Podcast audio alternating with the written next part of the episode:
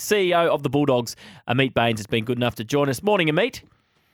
Morning, Jules. Thanks for having me. Absolute pleasure. A good day for your footy club. I guess some people are asking why now. Can you just explain why it was important from the club's point of view? And I'm assuming from Luke's point of view uh, to go into next season uh, with a contract extension. Yeah, firstly, can I say it is uh, an exciting announcement, and I think that the fan sentiment that we've seen last night that's carried through to today has, has backed that up. I think our fans are really supportive of, of the decision, and, and, obviously Luke's record uh, speaks for itself during his time at, at, the club. I think from our perspective, like every club, you, you conduct your end of the year reflections on how, how the year's gone and the things that you know have worked really well, the things that need to change and improve. And through that process, it, it also became very clear that in terms of what we're hoping to achieve over the next few years, um, Luke was the man to take us forward. Uh, incredible support from the playing group, from the football program, and obviously really well respected. So, um, you know, we commenced those discussions a number of weeks ago and, and, came to the conclusion that, you know, we're all on the same page. So rather than wait, um, we may as well lock it in now.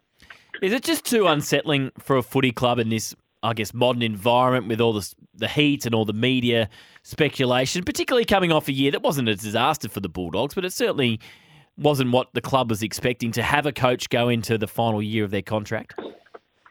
Yeah, oh, look, we, we acknowledge it was a disappointing year in the sense that we had higher ambitions. Um, playing finals is always great, um, but you know you want to be there at the pointy end, so we, we certainly appreciate that. But yeah, look, the, the pressure does come. It, that that didn't you know play into our decision. We certainly didn't feel like we had to make this call ahead of time to, to cut that off. It, it obviously helps in practice, um, but you know, there had been a bit of noise, um, a little bit on your station from a couple of personalities uh, at the conclusion of the season around that. Um, but, but that, that certainly didn't drive the decision. You know, ultimately the decision was made as to what was in the best interest of the club uh, and, and Luke, obviously, and, and the timing presented to, to lock it away this side of Christmas.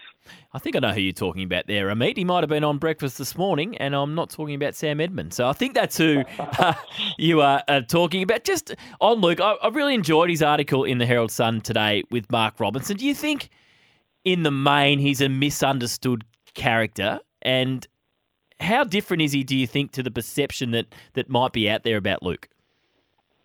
Yeah, I think I think he is um, a bit misunderstood, and, and and in fairness, you know, as he went through um, in, in detail in his interview with Robbo today, you know, he's got his reasons for having wanted to be um, a little bit more media shy, I suppose, in, in, more recent times, which probably adds to the mystique. In, in fairness, uh, but look, he's a he's a terrific guy. I think the thing that we all love about him and, and, the reason why his players are inspired to go out there and play for him year after year is just, um, you know, the human connection. He's just a very good person with, with strong morals. He's very people focused.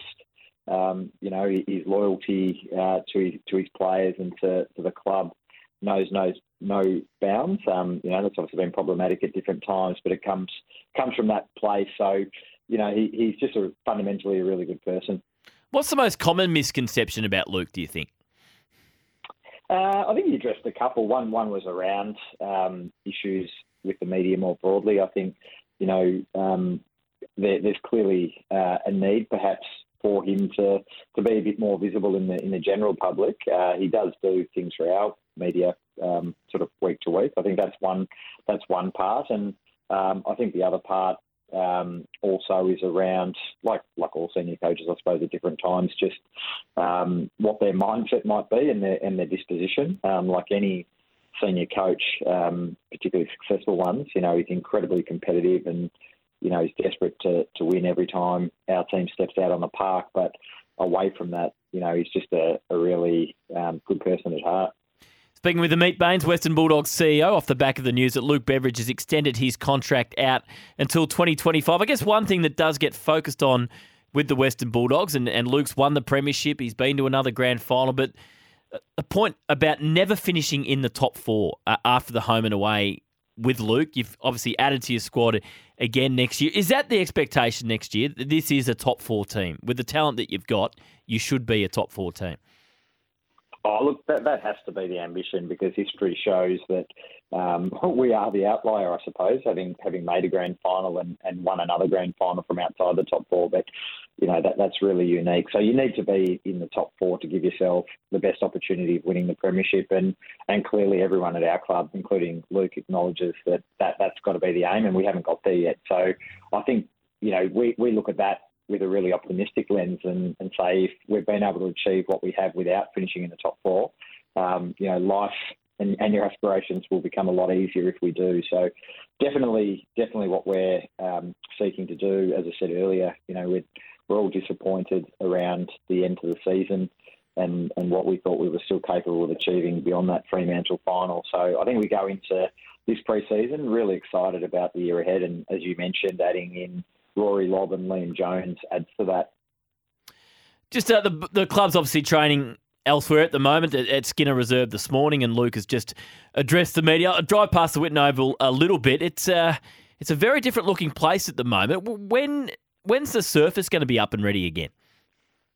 Um, if you can tell me when it stops raining in Melbourne, I'll give you a precise date. It's yeah, been, uh, it's been ideal. It's been a, a, real no, it's been a real struggle, and, and obviously it's just we're just focused on our construction project, but all around town the wet has, has caused problems in, in many different ways. So um, that, that's put a bit of pressure on it, but we're still aiming to have uh, the surface component of, of the redevelopment up and running by round one um, next year. But as you mentioned, the, the team are training at Skinner Reserve. So we partnered with the City of Maribyrnong to regrade that oval. So it's MCG size, brand new surface, uh, the beautiful red, white, and blue running track around the perimeter. um, but that's been up and running. Our uh, our AFLW team and VFL team had been training there during the year once the lights came down here at at Whitten Oval. So um, no, things are going well. It's only you know it's, it's not ideal having to be um, at a different ground when all other facilities are still here at, at Whitten Oval, but it's only a, a six or seven minute drive up to Braybrook.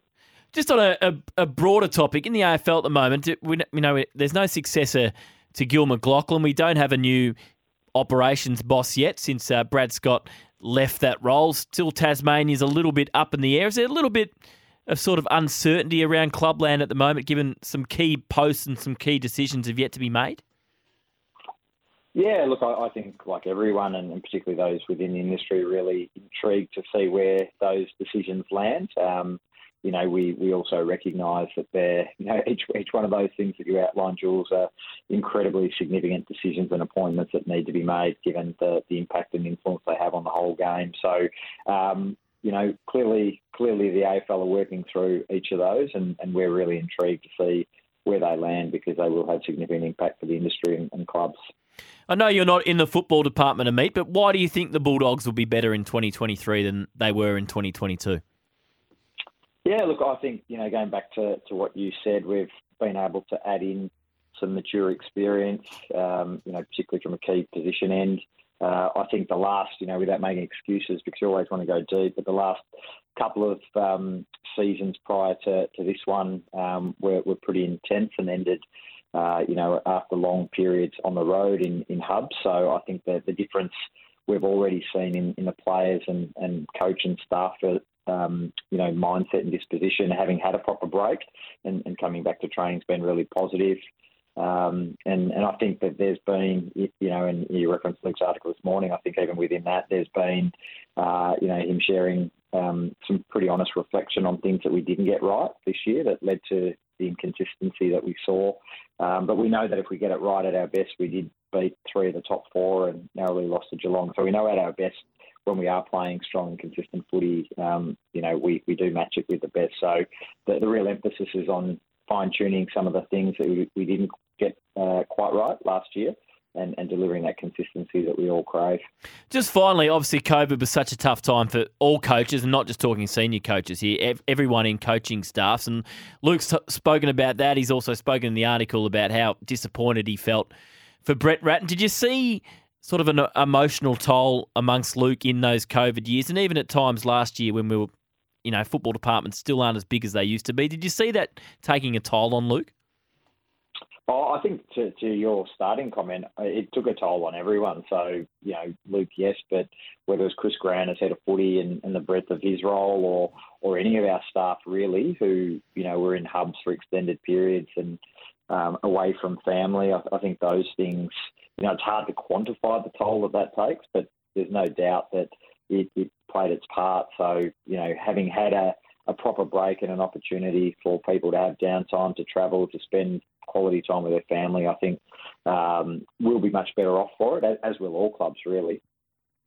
Well, mate, uh, always generous with your time. Uh, thanks again for jumping on at short notice, and uh, well done getting that piece of business done before Christmas. And uh, have a great Christmas and New Year. And we look forward to chatting in the new year with some grass on the Whitten Oval. Perfect, Jules. Thank you. All the same to you. And yeah, a big thank you to SEN being great supporters of the Western Bulldogs across the year.